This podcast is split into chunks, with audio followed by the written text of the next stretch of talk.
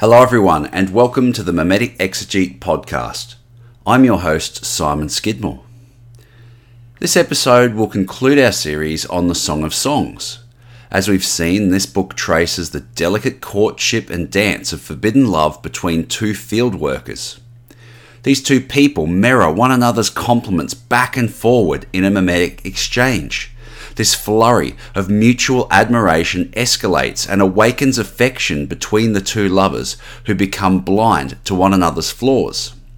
As we have noted, this process complements the kindling of mimetic rivalry, which also blinds and induces a heightened emotional state. While the scapegoat mechanism manipulates this emotional state to expel the anathema from the community, mimetic love generates a type of love sickness which can generate clinginess. Early in the Song of Songs, the beloved clings to her shepherd king and attempts to apprehend his love as if it was simply a desired object to be grasped by force. Unfortunately, this approach stifles the shepherd king's desire for his beloved. He begins to feel suffocated within the relationship. However, by the end of the poem, the beloved begins to recognize her shepherd king as an autonomous person in his own right, whose desire and affection she must deftly kindle. As I'll discuss later on in this episode, this process marks the change from the mimetic process of desire and infatuation to true love, which is actually anti mimetic. Because of this transformation, their relationship blossoms and flourishes. Ironically, the community that once condemned and maligned their relationship begins to view them as love experts. As we read on from chapter 8, verse 5, the community observe the interaction between the beloved and her shepherd king, and even ask them for advice. Who is that coming up from the wilderness, embracing her beloved? Under the apple tree I awakened you. There your mother was in labour with you. There she who bore you was in labour. Set me as a seal upon your heart, as a seal upon your arm. For love is as strong as death, jealousy is fierce as the grave. Its flashes are flashes of fire, a blazing fire. Many waters cannot quench love, neither can rivers drown it. If a man offered for love all the wealth of his house, he would be utterly despised. The community have observed the beloved and her shepherd king journeying together from the wilderness of shame and isolation into the garden of love. The verb translated as leaning or embracing in verse 5 communicates the intimacy between these two lovers. Having observed this intimacy, the community now desire it for themselves. But we will return to this idea later in the episode. First, let's consider the words, Under the apple tree I awakened you. There your mother was in labour with you. Recall that back in chapter 2, verse 3, the beloved describes her unique desire for her shepherd king by likening him to an apple tree among the trees of the forest. Here, the apple tree refers to something much larger, the realm in which desire is awakened to create life and love. Under the spell of desire, the shepherd king's mother conceived and gave birth to him. Now desire awakens the passions of a new generation who will find love with one another and prepare to start a new life and family together. This verse extols the creative aspect of love and desire as it perpetually inspires people to find love and intimacy throughout the generations. In this way, love contrasts mimetic rivalry. While mimetic rivalry kills and destroys, love creates and generates new life. The beloved then charges her shepherd king Set me as a seal upon your heart and a seal upon your arm. In the ancient Near East, a seal referred to an engraved image which was used to seal and verify important documents. The seal functions somewhat like a signature or even a PIN code in our modern world. To avoid becoming a victim of fraud, people would always keep their seal on their person, and it was often worn as a ring upon their hand. In these verses, the beloved charges her shepherd king to always cherish her and to protectively keep her close to him. She then goes on to describe love with similar imagery to that we have seen employed to portray mimetic violence throughout the Pentateuch. She says that love is as strong as death, the ultimate outcome of mimetic rivalry and violence. The idea is then repeated as the term jealousy in the Hebrew, kinah, which parallels love in this verse, is said to be as fierce as the grave. We have already seen this term in our studies of the Pentateuch. Kinah describes the fervent desire of a zealot who relentlessly pursues their desired object at all costs. For example, in Numbers chapter 25, verse 11, the term kinah is used to describe the burning of mimetic rivalry which inspires the priest, Phinehas, to execute, for want of a better term, a mixed race couple as communal scapegoats. If this sounds unfamiliar, you can revisit the examination of this incident in episode 20, entitled Preparing for the Land.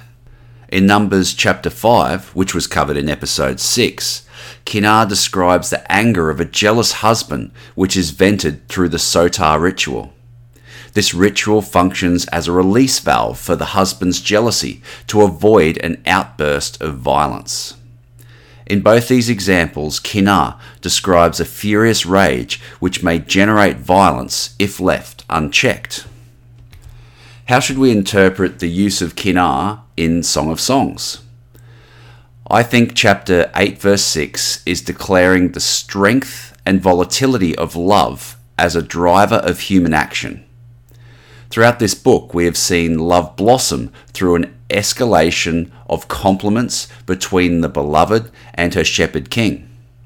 Through this mimetic process, the lovers have become utterly consumed with passion for one another, hence the comparison with the all consuming power of death. Just as no one can resist or escape death's call, neither can anyone resist the power of love and romance. In our passage, the term kinah is paralleled with love to form a hendiadys, that is, two complementary words which are joined together to more completely express an idea. In this case, two contrasting concepts are joined together to give a more complete picture of romantic love and desire. Although love itself is anti mimetic, in the right circumstances, it can often generate a powerful jealousy which can lead to mimetic violence and rivalry. The term kinah emphasizes the fervent, jealous passion that often accompanies romantic love. This jealousy has the potential to generate a violent rage if the relationship becomes compromised. Love's volatility can be seen in the case of betrayal. The betrayer becomes a rival to the other person in the relationship, a stumbling block, an obstacle to their happiness, as love turns to hate and resentment. Perhaps the term kinah in this verse emphasizes the powerful yet volatile nature of love. In many ways, this portrait of love mirrors the phenomenon of mimetic rivalry and violence which is personified in the concept of the primitive sacred.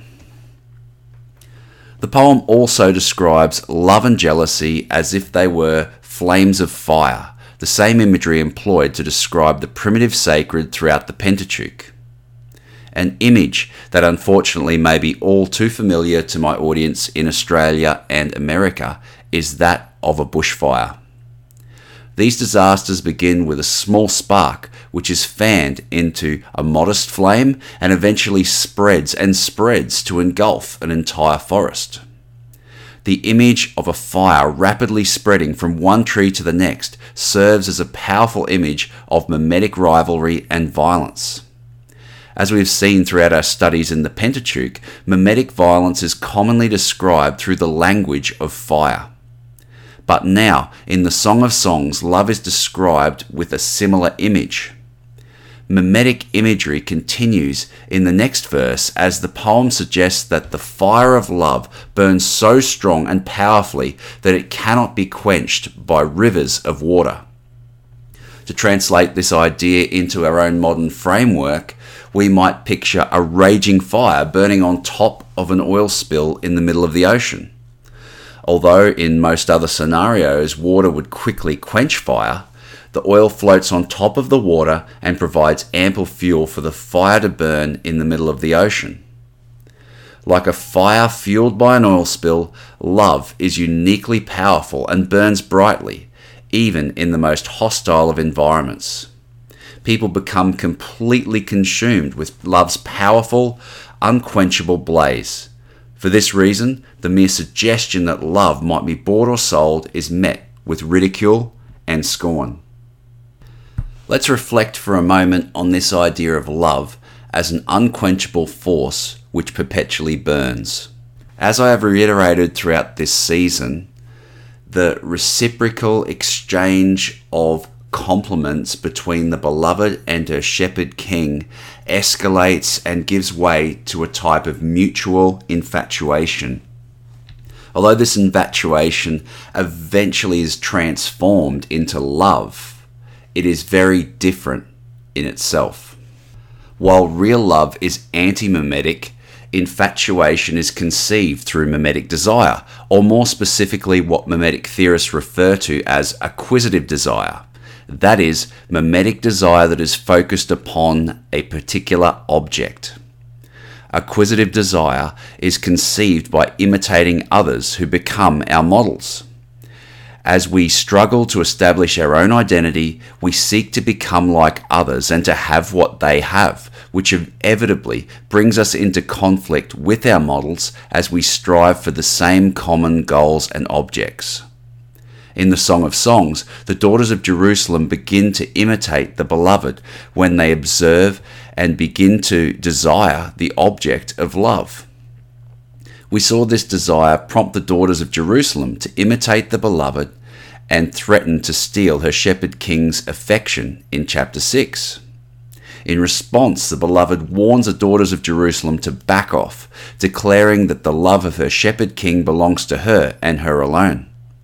The same refrain is uttered in chapter 2, verse 16, before the beloved searches and apprehends her shepherd king, as if he were some mere object to be obtained.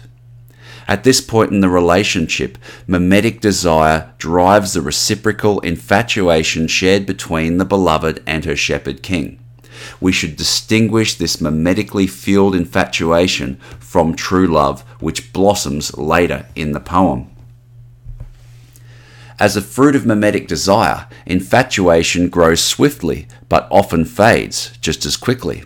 So long as we are forced to strive and strain to overcome the obstacles to our desired object of love, our infatuation burns ever brighter. But once we obtain the object of our desire, in this case a relationship with a particular person who we believe will fulfill all our hopes and dreams, the game is up. Having apprehended our desired object, we find ourselves unfulfilled and disappointed. At this point, we either give up on love to pursue another object, or we continue to chase love, allowing our infatuation to center upon a different person. Perhaps the partner's wrong, and if we find a different person, they might be the one to fulfill us and complete us. Either way, we reject the lover we once earnestly sought to embrace another mimetic idol in the hope that it will ultimately bring us fulfillment and happiness. Some of us will be all too familiar with this fickle cycle of infatuation and rejection without any obvious sense or rhyme or reason. But when viewed through the lens of mimetic theory, we begin to understand what drives this vicious cycle. As intimacy grows between the beloved and a shepherd king, their mimetic infatuation for one another is transformed into true love. Although this transformation is difficult to track, chapter 7, verse 1 reports a shift in the beloved's approach to her relationship. The beloved once pursued her shepherd king's love as a desired object to be apprehended at all costs. This approach dehumanizes the shepherd king, reducing him to a mere object whose sole purpose is to gratify the desire of his beloved. That's what mimetic desire does. It kindles our passions into obsessions that drive us to use and abuse the people in our life for the sole purpose of apprehending our desired object. But in chapter 7, verse 10, the beloved alters her refrain to, I am my beloved's, and his desire is for me. In this simple statement, the beloved acknowledges the desire and personhood of her shepherd king.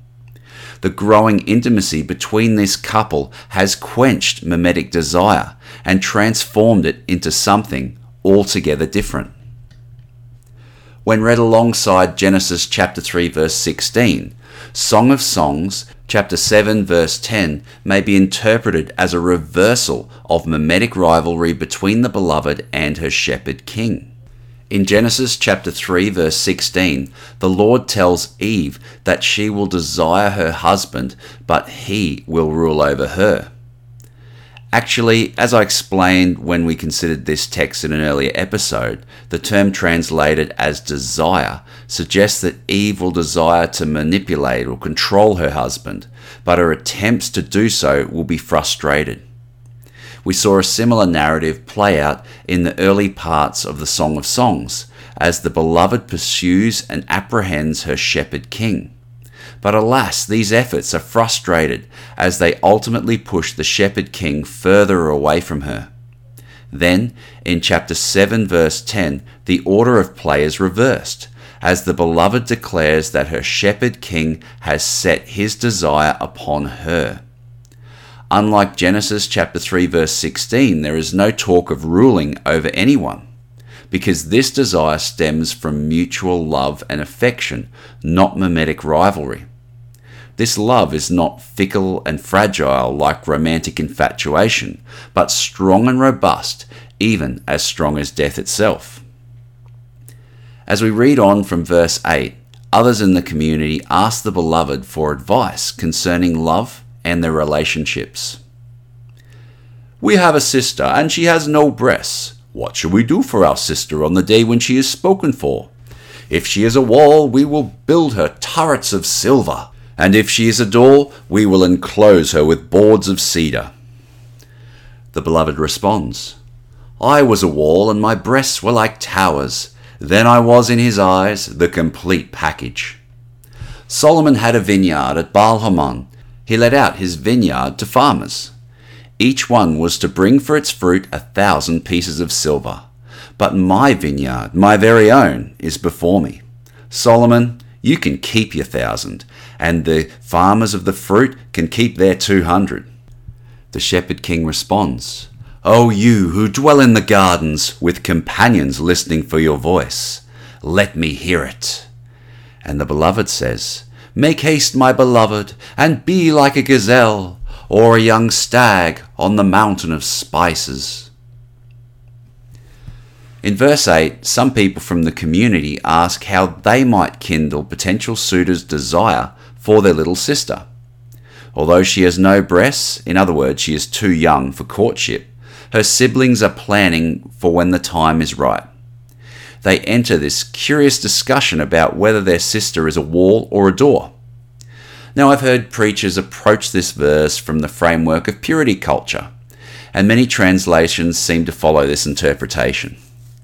They suggest that the siblings are discussing whether their sister will be a wall, that is, resistant to sexual advances, or a door which opens easily and welcomes them. The general thinking is that if their little sister becomes a wall, her brothers will protect her honour by building battle defences upon her, and if she is a door, they will enclose her, providing protection from potential sexual advances. But this is an anachronistic reading of the text. First, the structures which the young sister's siblings pledge to construct are not battlements or armaments, as some translations suggest like some sort of catapult or cannon, but more like the ornate brickwork that crowns the walls of a castle. These structures are to be constructed in silver, which suggests their function is more decorative than defensive. Second, cedar was an expensive building product, most commonly used in the lavish decoration of palaces and temples. It was too expensive and rare to be used for military defense structures. These details suggest that the siblings are planning to lavishly clothe and adorn their sister like royalty, in the hope of attracting the attention of eligible suitors. Rather than protecting their little sister from sexual advances, the siblings are attempting to awaken sexual desire for their sister. In response, the beloved states that she was a wall and her breasts were like towers. In contrast to the little sister, the beloved's body has completely blossomed. She is fully grown, which reminds us of her perpetual refrain, which warns us not to awaken love before its time. Moreover, the beloved's appearance is plain and simple. No fancy dresses or ornaments. Yet at the right time, when love was ready to blossom, the shepherd king came to view her as the complete package. Now, obviously, that's my translation of the term shalom in this text. Shalom communicates completeness and wellness in every aspect of life, including the realms of the spiritual, financial, relationship, and health. According to the beloved, her shepherd king saw shalom in her, which I have translated as the complete package. The shepherd king reinforces this idea throughout the Song of Songs as he describes his beloved's beauty and virtue in glowing terms. Even though the beloved was humble in her status, wealth, and appearance, her shepherd king saw her as a beautiful princess. What do we make of the beloved's words as an answer to the question posed? I think she is suggesting that love and desire do not require lavish dress and decoration. True love is blind anyway. As we say, beauty is in the eye of the beholder. An understanding of how and when to kindle and nurture desire through the delicate dance of love is far more important than physical appearance. The beloved then continues her answer arguing that true love is much more valuable than glory and riches. To make her point, the beloved recalls the image of King Solomon, who represents the very personification of wealth and glory. We saw Solomon play this same role in chapter 3, where his honour and glory capture the hearts of the daughters of Jerusalem. The beloved tells us that King Solomon has a prosperous vineyard at Baal Hamon, which can be translated as a wealthy lord. This vineyard generates an obscene amount of revenue for Solomon. Yet the beloved values her own symbolic vineyard far above that of Solomon's money making machine. You may recall that in the Song of Songs, the beloved's vineyard represents her desire for her love, which has now been satisfied by her relationship with her shepherd king. She would not trade her relationship for all the riches of Solomon, which again fits with the royal fantasy entertained by the beloved and her shepherd king. Although there is nothing particularly noble or special about these two people, they each view one another as more beautiful and desirable than Solomon in all his pomp and glory. The grand relationship enjoyed by the beloved and her shepherd king proves that you don't need to be a king or a queen to experience a royal fairy tale. The dance of true love has a beauty and grandeur of its own that surpasses any other desired object. The poem then calls to all those hiding in the gardens to lift their voice so that it may be heard. This instruction is directed to all those other people out there with forbidden love and desire. The Shepherd King now calls these people to step out of the shadows and embrace their love openly and publicly.